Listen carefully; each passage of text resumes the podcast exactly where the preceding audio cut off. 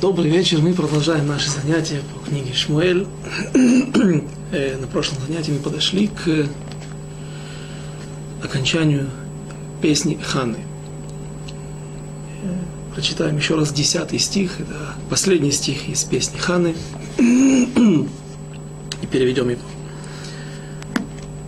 Вторая глава, стих десятый. Ашем ехату меривав, мериво, Э, написано Мериво. По традиции нам нужно читать Меривав. Сейчас переведем, какая разница.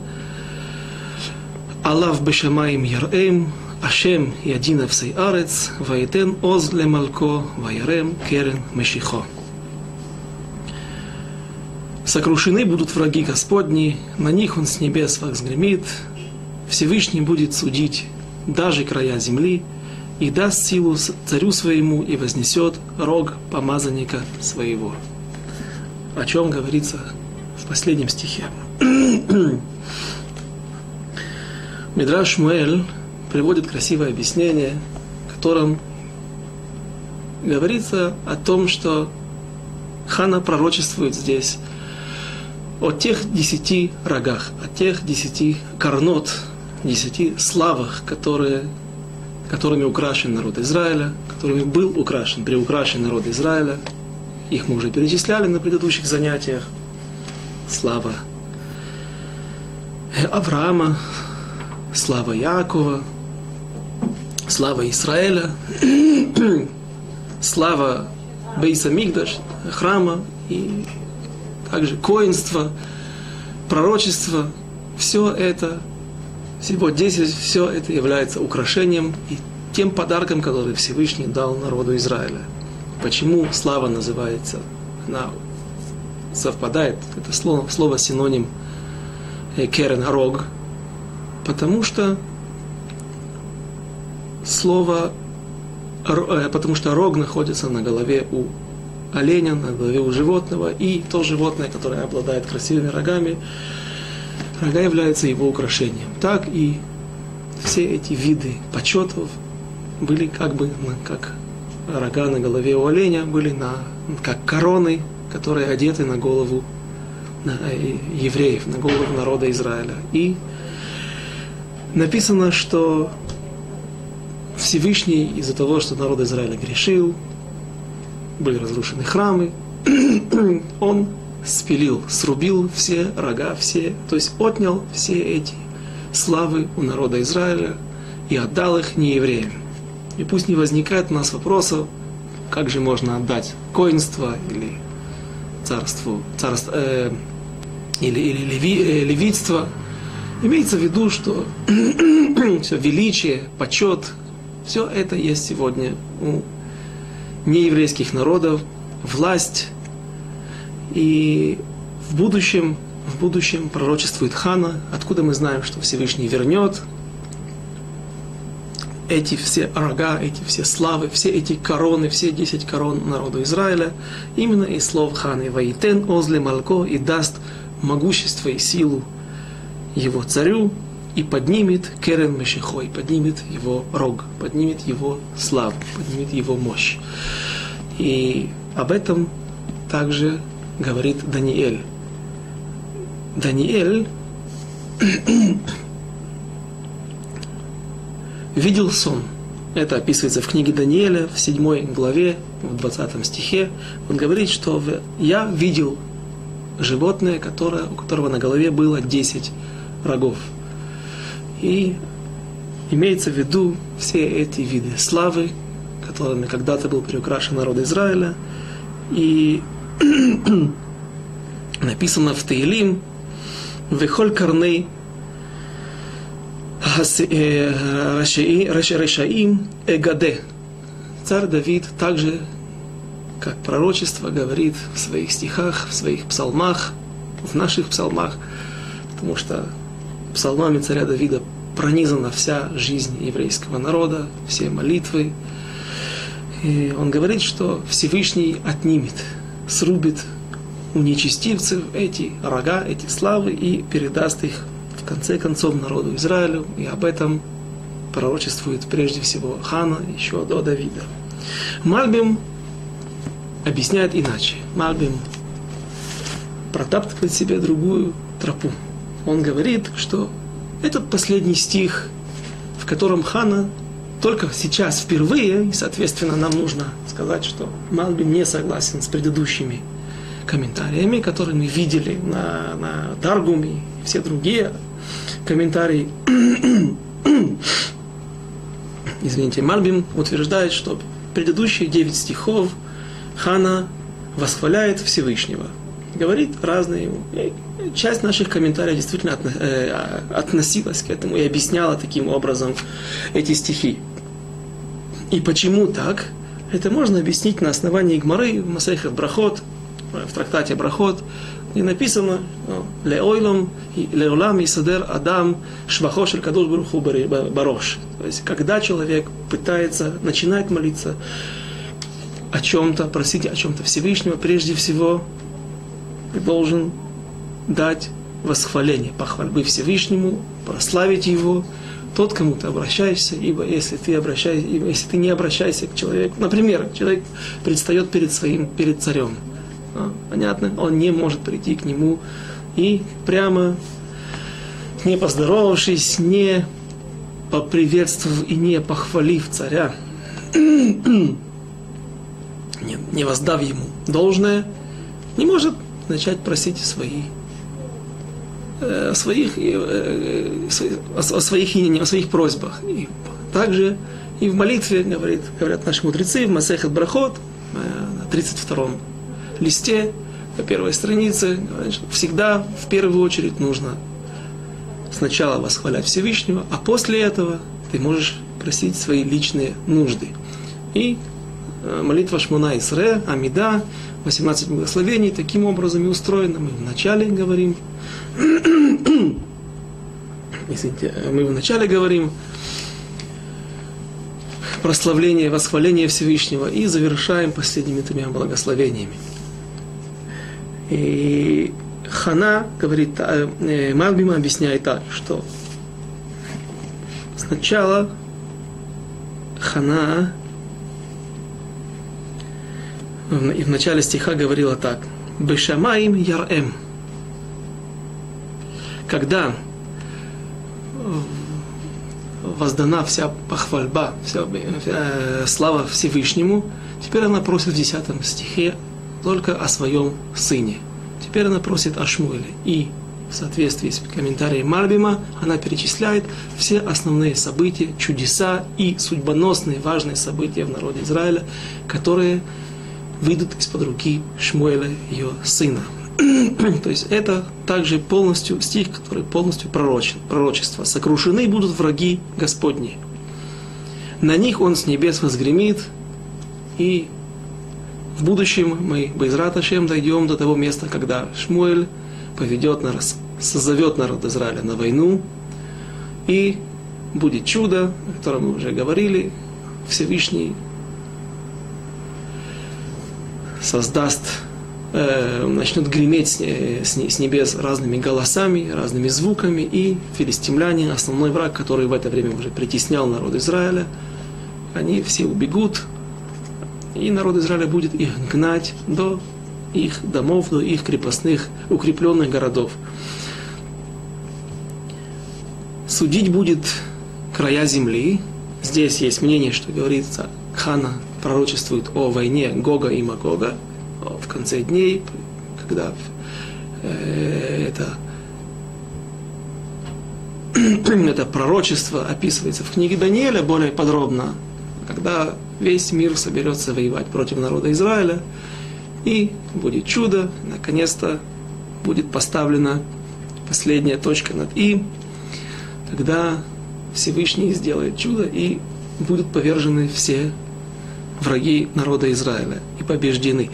И мародеры, те люди, которые придут поживиться последствиями войны, придут даже с краев земли, а всей ар это слово эфес. Эфес это ноль, а всей ар даже места, как Чукотка, Аляска, Гренландия, Антарктида, где ничего не растет, где мало что можно эта земля не приносит много пользы. Даже с этих мест придут люди для того, чтобы поживиться последствиями войны, разграблением народа Израиля, земли Израиля. Но Всевышний будет судить даже тех, которые придут с краев земли. За всей Арец. Или же по-другому, это тоже не противоречит, Всевышний будет судить края земли. Если мы пойдем по комментарию Мальбима, который говорит, что Хана пророчествует о тех основных событиях, которые говорил, э, которые, э, о, о, о тех э, чудесах, которые произойдут во время правления Шмуэля, пророка Шмуэля, ее сына, то а в сей арец, края земли, имеется в виду не края земного шара, а края святой земли, земли Израиля, и все люди, все евреи, все провинции, все провинциальные места, городки, где бы евреи ни жили, как известно, опять же мы это увидим в будущем, увидим э, то, как сбудутся воплощение пророчеств Ханы, Шмуэль будет не сидеть в одном месте, он будет ходить по всей земле Израиля и судить народ Израиля. Потому что людям тяжело. Не есть люди, которые легкие на подъем, есть люди, которые, которым тяжело подняться, сесть на автобус, купить билет, поехать в, в суд. А у них есть тяжба с кем-то, со своим соседом, со своим работодателем. Ну, неважно, масса ситуаций можно смодулировать. И эти люди продолжают оставаться в ссоре, дела остаются неразрешенными. И это становится причиной того, что положение духовное в этой семье, в этом районе, в этом городке, в этой деревне, в этом отдаленном уголке ухудшается из-за того, что есть разные группировки, есть люди, которые ссорятся между собой, которые не ладят, или же не обязательно нам нужен бейдин, пророк, его задача не только судить народ Израиля и суди, а также увещевать народ Израиля, или же увидев какое-то ослабление, падение духовного уровня, дать какую-то речь, которая может возбудить народ Израиля, возбудить евреев для того, чтобы они соблюдали лучшие законы Торы, приближались к Всевышнему, работали над собой, и поэтому Шмуэль ходил для того, чтобы его связь с народом Израиля была ближе, чтобы почувствовать любое, любое, любое послабление, любое ухудшение духовного положения народа Израиля. Он ходил, не ленился, ходил из года в год, написано Сивев, делал круг по всему, по всем городам Израиля. И Ашем Ядина всей арец. Ашем не обязательно Всевышний в данной ситуации, а именно его представители, его власть. Шмуэль, как судья, будет ходить по всем краям Святой Земли и по всем местам проживания народа Израиля, а в те времена евреи еще жили за, Иорда, за Иорданией, на восточном берегу реки Иордан, где было два колена, два с половиной колена Гада, Минаше, Гада, Рувена и пол колена Минаше, от середины Мертвого моря приблизительно были эти территории, и тянулись они до голландских высот по территории нынешней Иордании.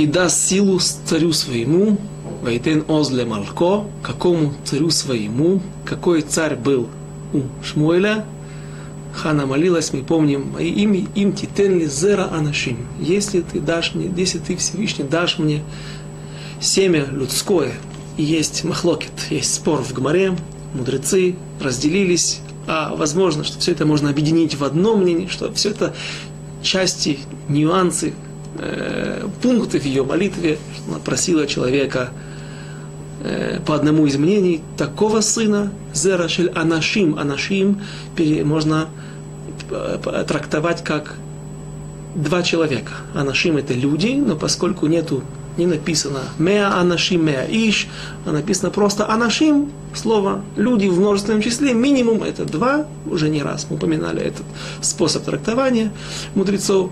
Что за Зера Анашим? Человек, который помажет на престол двух, двух царей. И так и было. Просьба и молитва Ханы сбылась. она получила сына, о котором теперь она пророчествует, что он помажет на престол Малко. Теперь, почему не двух мелехов? Малко – это единственное число, его царя. Две церемонии описываются помазания, э, две церемонии помазания на престол двух царей описываются в книге Шмуэля. Первый это был Шауль из колена Бениамина, второй был Давид, царь Давид из колена Иуды. Шауль был из сыновей Рахели, Давид был из сыновей Леи. И если мы посмотрим на ту главу, на то место, где происходило помазание, то мы видим, что эта церемония происходила в очень дружественной обстановке и в очень теплом отношении пророка Шмуэля с его стороны к Шаулю. Это было его детище, это было его посадка, то, то, то, то насаждение, которое он взращивал. Это был его, его детище, его проект, скажем, на современном языке. И написано, что когда он возлил на голову его, на голову Шауля, теперь царя Шауля, этот елей, это масло, причем масло это было масло афарсимона. Это было не э, афарсимон, это, кажется, хурма. Именно масло афарсимона, а не шемензайт, не масло оливковое. В отличие от царя Давида, и об этом мы будем разговаривать дальше. Не все сразу.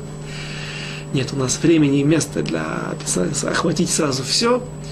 И после этого Шауль, Шмуэль Анави, пророк Шмуэль поцеловал Шауля. Говорит один из комментаторов, поцеловал, как целуют святую вещь. Как мы, одевая утром тфилин или снимая его с головы, как бы расставаясь, целуем его, и перед надеванием, как то, как мы целуем Сефер Тора, свиток Торы, теперь этот человек становится царем, помазанником Всевышнего, и это тот атрибут, скажем так, Всевышний, один из одна из э, не вещей, а одно из, один инструментов Всевышнего, которым он руководит, через благодаря которому он руководит этим миром, и он становится святым. Это не просто человек, не святым, опасно так говорить, не, не святым, но у него появляется какая-то душа, какая-то святость, как у Тфилина, как у Сефер Тора. Царь человек, обладающий таким статусом, он приобретает определенные не только полномочия, но и определенную ауру, определенный статус. Поэтому, э, поэтому пророк Шмуэль поцеловал Шауля. Когда же, если мы посмотрим на ситуацию, когда пророк Шмуэль был послан помазать на престол царя Давида, помазал он Давида, возлил на его голову уже оливковое масло – на него ложится статус, он становится царем народа Израиля, помазанником, Машиах Ашем, и, при, и написано, и пошел и ушел Шау, Шмуэль. Шмуэль даже не сказал Мазаль Тов. То есть ему очень жалко было Шауля. Он очень любил именно царя Шауля. Понятно, что мы не можем здесь нельзя думать о том, что э, у, пророка Шмуэля были какие-то противоречия со Всевышним, он не соглашался. Но тем не менее, так мудрецы освещают эти две ситуации, что пророк, пророк Шмуэль очень любил царя Шауля. И поэтому написано «Вейтен озле малко» и даст силу его царю. Кто царь? Э, Шауль, Шмуэля именно Шауль. И о чем речь? Речь идет о том, что пророк, э, царь Шауль избавит на какое-то время, он действительно сможет одержать несколько побед, сначала над царем Амунитян, который придет на, в границы Израиля и захочет сделать несколько не очень приятных моментов, например, выколоть глаз всем жителям Явеш-Гильад, города в Зайордании. Он осадил этот город, и, и об этом тоже мы будем говорить. Здесь была определенная кавана, за этим скрывалась определенная мысль для того, чтобы всегда в народе Израиля, когда многочисленные жители Явеш Гильада будут ездить своим родственникам или посещать ярмарки или же ездить на какие-то церемонии, например, ацерет, сбор в, в, в Мицпе, или же э, ходить в храм, чтобы что ходить в, подниматься в храм, в Шило или в, в Нов. В это время будет разрушено Шило в ближайшие годы. И чтобы народе Израиля всегда была напоминать такая памятка о том, как поступил нееврейский царь, как он проглумился над народом Израиля. И жители Явешграда пошлют за помощью к новому царю. И это будет первая возможность доказать свою, свою релевантность, действительно свою силу. И после этого придет полное признание, первое полное признание царя Шауля как нового царя, как действительно законного э, э, владельца престола. И после этого будут также несколько побед над филистимлянами, хотя в конце вся эта история закончится трагично и достаточно быстро, в течение двух лет. Но, тем не менее, это, этой информации нам достаточно для того, чтобы объяснить, и, наверное, на, это же основывался, на этом же основывался Мальбим, говоря, что Ваитен Оз Ле Малко – это именно царь Шауля, именно, извините, Шмуэля, пророка Шмуэля, это Шауль. И Теперь мы подходим к последнему стиху, последним словам из песни Ханы, 10 стих во второй, второй главе. Вайрем керен мешихо, а вот здесь уже в соответствии с комментарием Мальбима, Хана пророчествует о том, как помажет, будет помазан на престол ее же сыном. Шмуэлем, Шмуэля Нави, помажет на престол царя Давида и Керен Мешихо. Только Давид царь Давид, только его сын и все и отпрыски по этой линии, Давид, царь Соломон и его сыновья, только они, и от них, только они будут иметь право быть царями над, над всем народом Израиля, над объединенным Израилем, и только от них произойдет Машия Хашем, который придет в конце дней или придет, может быть, даже сегодня, каждое мгновение, без Раташем. И заканчивая эту важную песню народа Израиля, песнь Ханы, седьмую песню из десяти песней, которые были сказаны или будут, потому что десятая песня еще не сказана, опять же она будет сказана народом Израиля, когда они придут из, когда Всевышний соберет Галуйот, все диаспоры, все изгнания, тогда будет воспета последняя песня народом Израиля. И в самом начале песни Ханы говорит Ялкут Шимойни. Ватитпалель Хана Ватомар на эти стихи и молилась Хана и сказала, и вся песня ее, отсюда мы учим, что женщины обязаны в молитве, женщины обязаны молиться. Я выбрал укороченный комментарий, точнее это Аллаха, Равахайма Каневского из книги Шуне Аллахот, его как бы укороченная Мишнабрура, и в Симан Куфвав, 106 э, параграфе, в пункт 2 он говорит так. Да Атрова Пуским Шенашим Хаевод Батфила. Мнение по большинству пуским, большинству мудрецов, которые устанавливали во всех поколениях, вплоть до наших дней, Аллаху, по большинству мнений всех пуским, большинства пуским, женщины обязаны в молитве. Шахарит у минха. Утреннее и обеденное. Шахарит у минха. Велахен, и поэтому нужно предупредить женщин и напомнить им о том, что женщины должны молиться Юд Хет Брахот. 18 благословений, а именно Амида.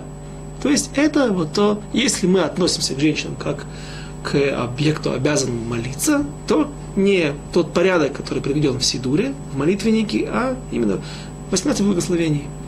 И говорит, добавляет винахон, но также правильно, то есть понимаешь, нет такой обязанности, но очень хорошо бы, также, чтобы они приняли на себя Мальхуча Майм, ярмо небес, власть Царства небес, а именно Шиемру аль паним пасук Шма Исраэль, чтобы они прочитали Шма Исраэль или сказали хотя бы первый стих, сам Шма Исраэль. И если уже есть время, Женщины, как известно, заняты, на них возложена э, обязанность управлять всем домом, детей собирают утром. Они, мужья уезжают в это время в Койле, но если это дом Авреха, вот, поэтому женщине так всегда есть время молиться. Но если уж есть время, если есть желание, то женщина может добавить шма и желательно также сделать мост, соединить шма вместе с э, шма Исраэль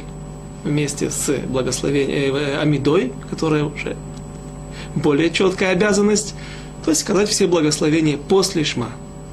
Насчет мусав, говорит Равхайм Каневский, есть сомнение, есть спор, он приводит двух больших авторитетов Аллахи, говорит, что один говорит, что есть обязанность в Рошходыш, в праздники, в субботу говорить мусав, есть, которые говорят, что женщины не обязаны. И вот очень важный момент. Ялкут Шимони приводит также мнение, которое говорит, что именно, и так оно есть, все 18 благословений Амиды учатся из этих 10 стихов Ханы. Ни много, ни мало. То есть здесь нет достаточно стихов, здесь нет достаточно информации для того, чтобы составить полностью текст Амиды. Но имеется в виду, что из некоторых слов, из некоторых тем, заглавий мудрецы учили вот, этот иньян, этот, это, это благословение, это благословение со всеми смыслами, которые оно в себе несет. И я переписал, мудрецы составили тексты ханы не по порядку, потому что благословения идут не по порядку. Учат 18, но 18 благословений составил по порядку. То есть тексты будут не соответствовать их на, на, э, расположению в песне. Итак, Алиф, первое, про отцы, первое благословение из молитвы Амида, Маген Авраам, про отцы, учим Рама Карни Баашем. Приподнял Всевышний мой славу, Карни, мое могущество. Второе, могущество, второе, второе благословение Мехае Митим, Ашем Миту Мехае. Хана говорит в одном из первых стихов своей песни, Всевышний умерщвляет и оживляет и умерщвляет. Третье. Хайла Кадош, освящение имени Всевышнего. Эйн Кадош Кашем. Познание, четвертое благословение. Тахонен, ки эль, ки кель деот Ашем, ибо Всевышнему принадлежит все его, все мнения, все понятия в мире. Он источник всего, всех знаний и понятий. Ароце бичува, пятое благословение, раскаяние. Венихшалим азрухайль, нихшалим те, которые считались людьми неудачниками, возможно, благодаря своим нарушениям, своим грехам, а зрухайль припояш, при, припоясываются припо, при, при, э, могуществом, э, силой. Это чува, то, что нам дает чува после того, когда мы ее совершаем. Шестое благословение, прощение. Амарбели слоах, морид шеоль ваяаль, Всевышний спускает опускает в преисподнюю и поднимает. Седьмое благословение – избавление. Гоэль Исраэль. Киса махти бишотеха. То есть здесь впервые мы видим, что седьмое благословение, тем не менее, учится из первого стиха, из отдельных фраз, из отдельных слов. Киса махти бишотеха, последнее слово в первом стихе Ханы, песни Ханы, ибо я возрадовал, радовалась я избав, э, твоему избавлению, или избавление, которое ты послал мне. Восьмое. Рофе холим, исцеление. Мекимими афардаль. Э, подними нас и подними из э, меафар, из праха, из пыли подними бедного. Девятое благословение. Меварех шаним, благословенный год. Свеим балехем искару сытые будут сдаваться, наниматься. О, здесь получается другое мнение, которое я не приводил. Своим балехам искару, бывшие богатые, которые были сытые, у них было достаточно денег для того, чтобы не работать, а только жить на как рантье, а, на, на те проценты, которые они получают, или же, ну неважно, а эти люди будут наниматься, будут бедными и будут вынуждены наниматься на грязные работы, на простые работы, заработка, от которых хватит только для того, чтобы купить хлеб. О ком речь? По одному из мнений здесь идет речь о сыновьях Амана.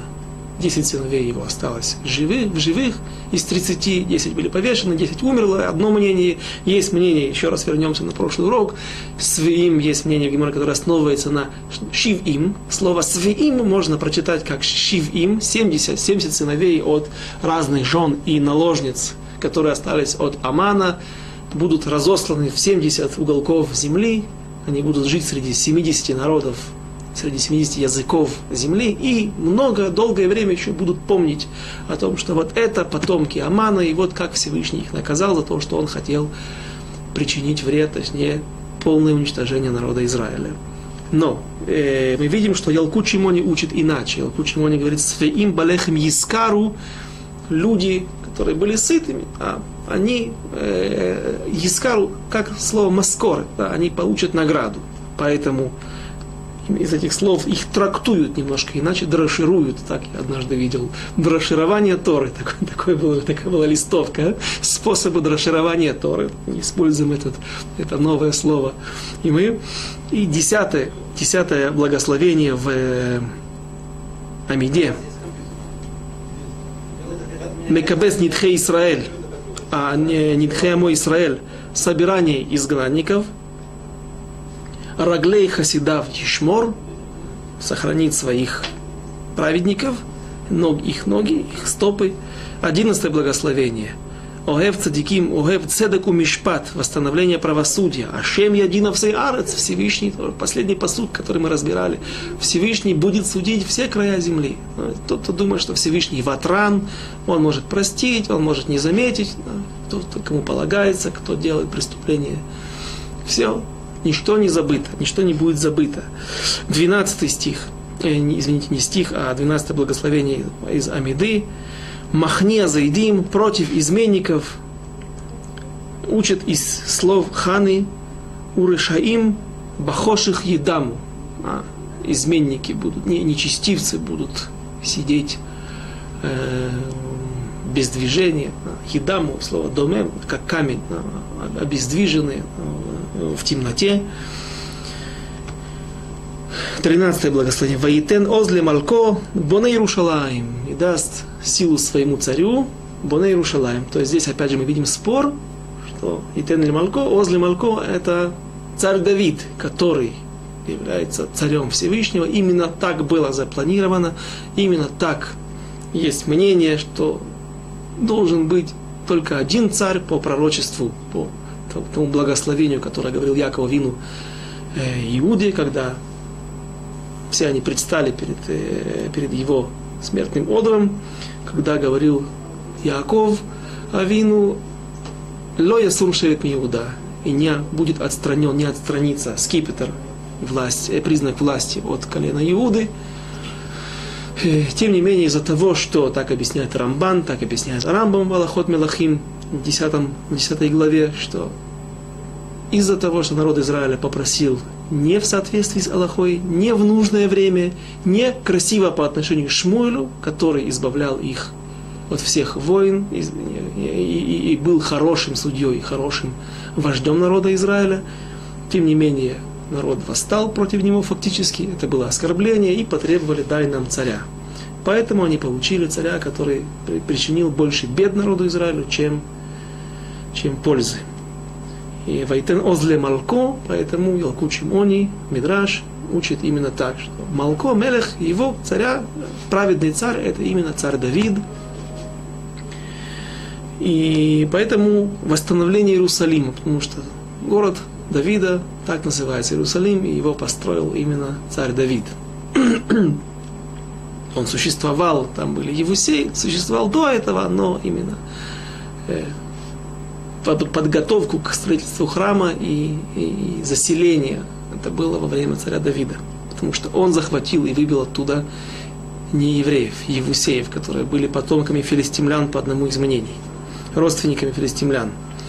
Следующее благословение Ваярем Керен Мешихо и поднимет славу, силу его помазанника. Это Цемах Давид, Машиах бен Давид, 15 благословение, Эн Цурки Лакейну, это 16 благословение, Шумеят Фила, внемлющей молитве, нет той силы, которая мы пере... ссылались больше на версию Вавилонского Талмуда, который утверждает, что нужно переводить именно как нет художника, как Всевышний, а нет цур, потому что говорит Маршо еще раз, что когда, если мы скажем, что нет такой силы, как Всевышний, может появиться такое э, безбожное, безбожное а, атеистическое утверждение, якобы есть разные силы, как утверждение, якобы есть много сил, но Всевышний самая большая сила, он сильнее всех. Поэтому так переводить нельзя, можно сказать, нет художника, как Всевышний, это внемлющей молитве. 17 благословение, служба в храме. Аль-Тарбут и добру гвуа. 18 благодарение. Атов шимхав улеха на элеодот. Еце атак ми пием данной ситуации. Опять мы переводили атак, это богохульство. Но здесь получается я так, яце атак ми пием благодарение Всевышнему. И так действительно в зависимости от трактования. 19 19 благословение, благословение мира, осе шалом, из, учится из слова «Ваитен озли малко» вновь. Но, но мудрецов было достаточно самхуйот, достаточно сил для того, чтобы трактовать именно таким образом. У нас получается два благословения учили именно из одного стиха. И вот эта удивительная молитва, удивительная песня Ханы, из которой, по одному мнению, Агро, она перечисляет все, что было до этого момента, и часть, все, что будет, часть событий, в соответствии с Таргумом. Таргум говорит Хана в своих словах, пророчествует. Пол, полностью все, все эти слова это пророчество, пророчествуют о будущих событиях, и отсюда мы учим благословение все, что их 18, все иньяним, все содержание всех благословений. И я слышал от одного из раввинов, которые живут в наше время, нашего современника Авраама Тауба, который говорит, возможно, почему Хана ну, раз уж ты великая пророчица, одна из семи пророчиц, раз уж ты так много и не ним, так много важных тем вложила в эти 10 стихов. Но, может быть, сделай так, чтобы все шло по порядку, действительно, не в перемешку, как мы сейчас видели, учатся эти стихи, а из, в, в, в, выучиваются 18 благословений. Сделай по порядку. Говорит Авраам, там, Авраам Тауб шли, возможно, Хана хотела намекнуть на еще одну вещь.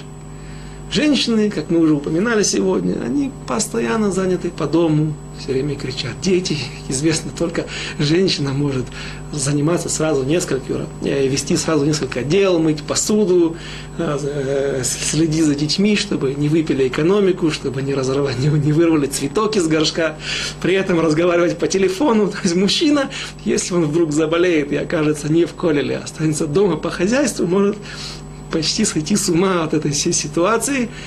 И говорит Рав там, возможно, Хана намекает нам, даже женщины, даже если вы находитесь в таком положении, когда в доме так, такая суматоха, и все идет кругом, тем не менее молитесь, даже когда голова вся не в порядке, да, когда все кружится, да, когда все стихи перемешаны, тем не менее, будьте, э, молитесь.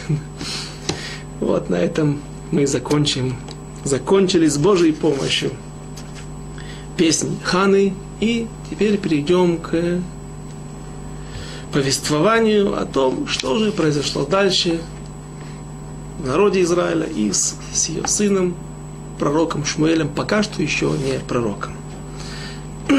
Прочитаем следующие стихи. Глава 2, 11 стих. Ваелех Элькана Арамата ушел, вернулся Элькана к себе домой.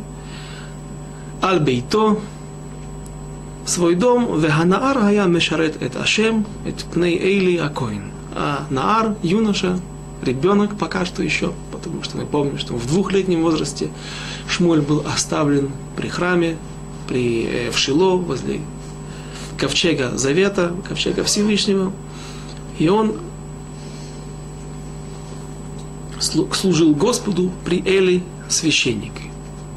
И дальше начинается очень непростая история, трагическая история о сыновьях Эли.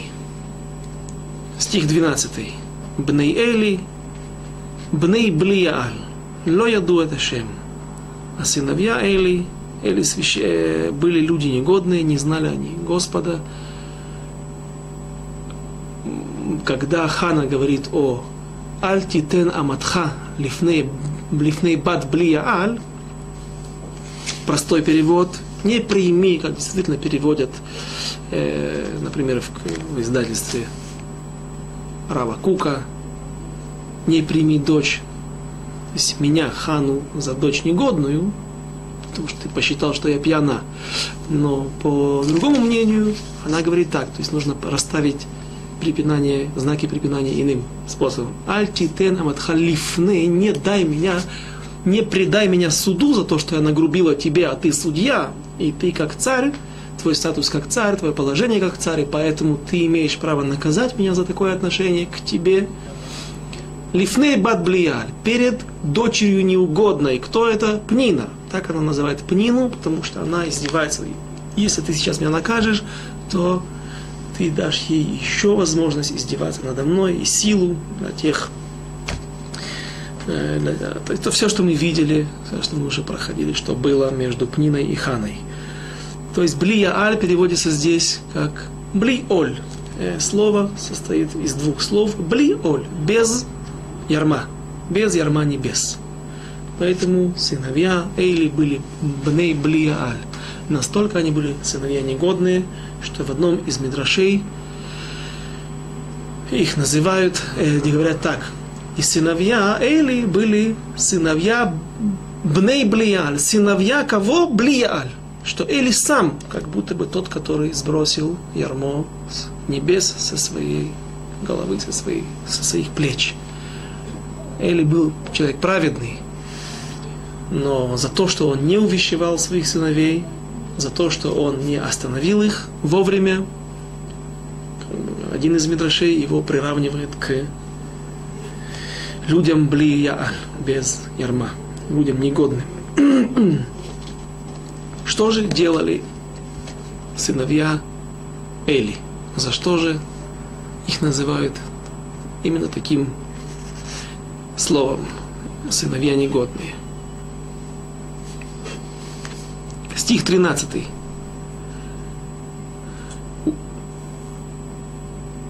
У Мишпата Коаним это ам, כי איש זובח זבח, ובא נער, הכהן כבשל הבשר והמזלג שלוש שיניים בידו.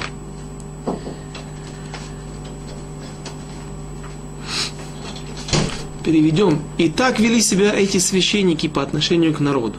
Когда кто-то приносил жертву, являлся отрок, Всевышний, отрок, посланник от сыновей Эли, и он появлялся в этом месте, где хозяин жертвы готовил свою жертву для того, чтобы приготовить ее для еды, варить или жарить, и после этого дать части, подарки, которые принадлежат коину, приходил юноша, отрок, с чем в руках?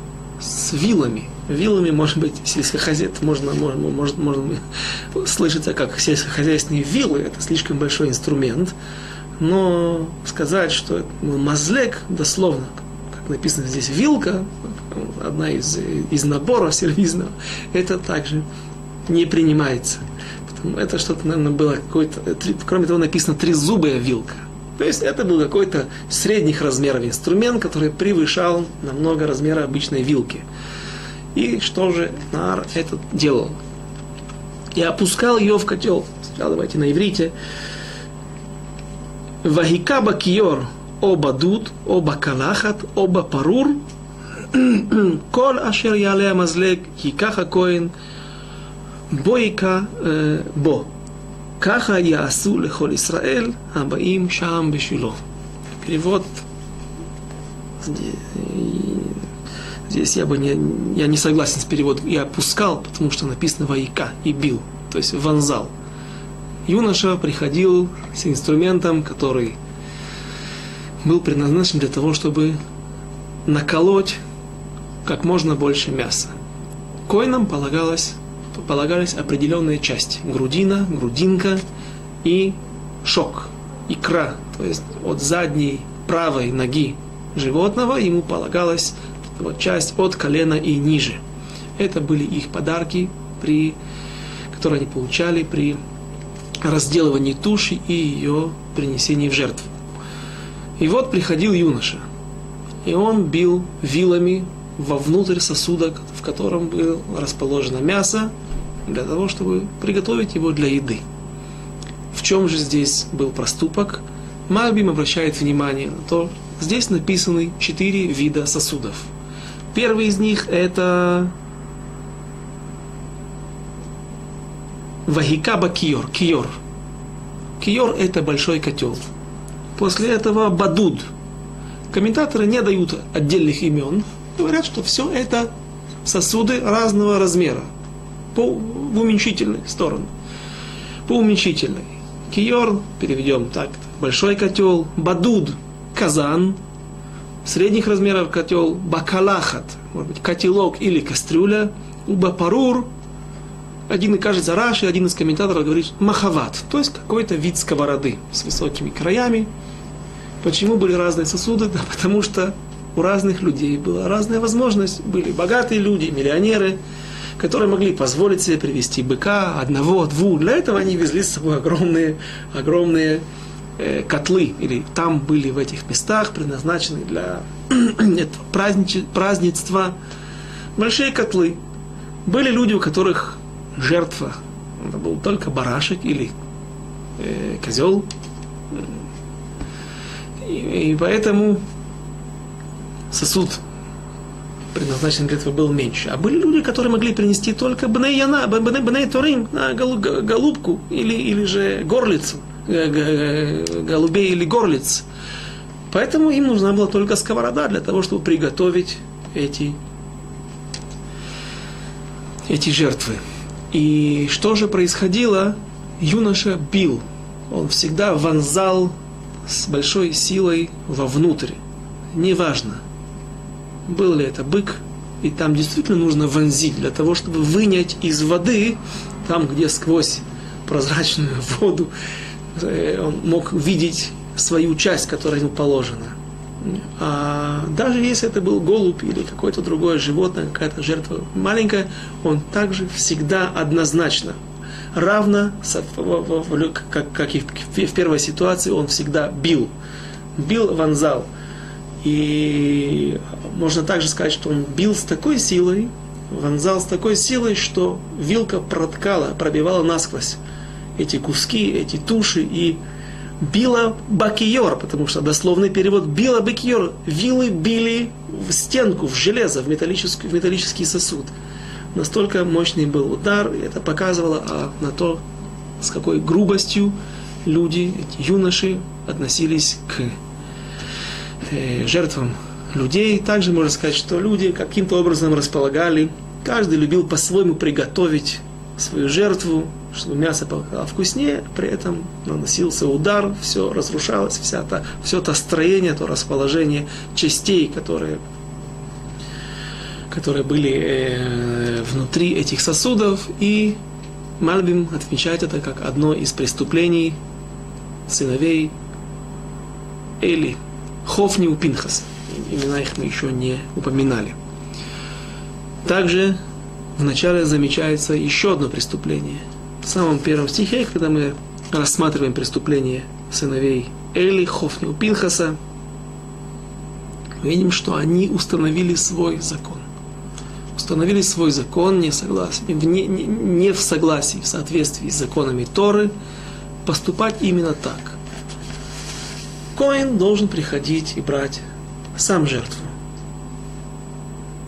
Это не обязанность, но что здесь происходит? Это не просто мясо, это не просто распределение перед праздником каких-то частей, каких-то э, видов еды. Это святая жертва, которая должна быть принесена перед Всевышним. Это вещь, которая обладает святостью. Как же ты относишься таким образом? Это не в соответствии с моим почетом. Я сижу там, не в соответствии с моим статусом. Я посылаю юношу, приходил какой-то отрок, молодой коин, который практикуется для того, чтобы приносить жертвы в храме. И вот чему, кроме того, чему учились коины, у Хофни, у Пинхаса. Кроме этого, мы видим, что э, сам факт посылания юноши он был неуместен. Так поступали они со всеми израильтянами. Стих 15. Гамбетерем яктирун это хейлев. Да, почему, опять же, почему упоминаются все израильтяне? Здесь важно упомянуть все израильтяне. Есть люди богатые, есть люди бедные. Для кого-то это не важно, что человек наколет, раз, разрушит порядок внутри. Для кого-то это очень важно. И также эти вилы могли наколоть еще какую-то часть. И говорит, Мальбим есть мнения, которые спорят, что они не воровали, они не брали вещи им не положенные, но Мальбим судит их до конца, не пытается их оправдать. Действительно, нет этому противоречия стихов, что даже если вилы накалывали какую-то другую часть, которая не положена, молодой коин этим не гнушался У нас здесь власть, у нас есть свой закон установленный, Хофни и Пинхасом, поэтому так они делали всем израильтянам. 15 стих. Гам бетерем яктирун это хелев убана ар акоин ваамар лаиш. הזובח. תנה בשר לצלות לכהן, ולא ייקח ממך בשר מבושל, כי אם חי. Даже прежде чем воскуривали тук, внутренности, хейлев, внутренние части – приходил отрок священника и говорил приносившему жертву, дай-ка мясо, чтобы жарить священнику. Он не возьмет у тебя мясо вареного, а только сырое. Есть Аллаха, это все происходило не в соответствии с законами Торы. Здесь уже прямое нарушение откровенных стихов Мефурашим из Торы. Что же написано? Написано в, в Сефер Вайкра, в книге Вайкра, что когда люди, когда люди будут приносить жертвы, то только после воскурения имурим, халавим, внутренних частей, жиров, только после их сожжения на жертвенники, коин может получить свою долю. И вот разделывается туша, снимается шкура, разделяются части, мясо, съест, съестные части, если это жертва, которую имеет право есть хозяин, отдается хозяину, а коины продолжают весь процесс приношения жертвы. И вот халавим, внутренние части имурим до сих пор не принесены. И пока что еще не принесены в жертву. По закону коин не имеет права получить свою часть. И вот коин, юноша, который назначен для того, чтобы следить за этим местом, а место было обширное – жертвы можно было кушать, можно было устраивать праздничную трапезу и съедать свои жертвы во всяком месте, откуда виден храм Шило. Не храм, а переносной, то, то место скиния, переносной ковчег, который был в Шило. Мы уже упоминали, что это מסכת זבחים, в трактате Звахим в Вавилонском Талмуде задают вопрос, почему называется однажды בית, именно здесь, в книге Шмуэля, а царь Давид говорит, что это אוהל. В двух местах, в своих псалмах, он упоминает, что это шатер и объяснение, э, תירוץ такой дает Гмара, стены были из камня, поэтому как בית, как здание, а сверху крыши не было, были ериот, были э, вот эти вот настилы, которые, были э, от шатра, который разбирался и собирался в пустыне. И вот во всех окрестностях этого места Шило, всякое место это, это, это Самария, Шомрон, местность гористая, гористая, и все из разных точек, из разных холмов, откуда человек может видеть Шило, там он мог отойти, и в этом месте, то есть в окрестности нескольких километров, скажем, я не знаю это место, я там не бывал, я видел фотографии э, разрушенного Шило, так утверждают, что именно это стены разрушенного бывшего храма в Шило. И во всех этих местах люди могли приносить, готовить жертвы для еды. И вот приходил, приходил патруль, приходил юноша или несколько юнош, вот, сделать прочесывание территорий, где эти люди, которые тут принесли жертвы, и вот говорит хозяин, послушай, ты же знаешь, что еще я уже вижу, или я знаю, что по времени еще не, не сожжены у этой тушки, у этого животного, не сожжены еще внутренние части, которые имурим, халавим. Подожди, зачем ты будешь нарушать закон, букву закона?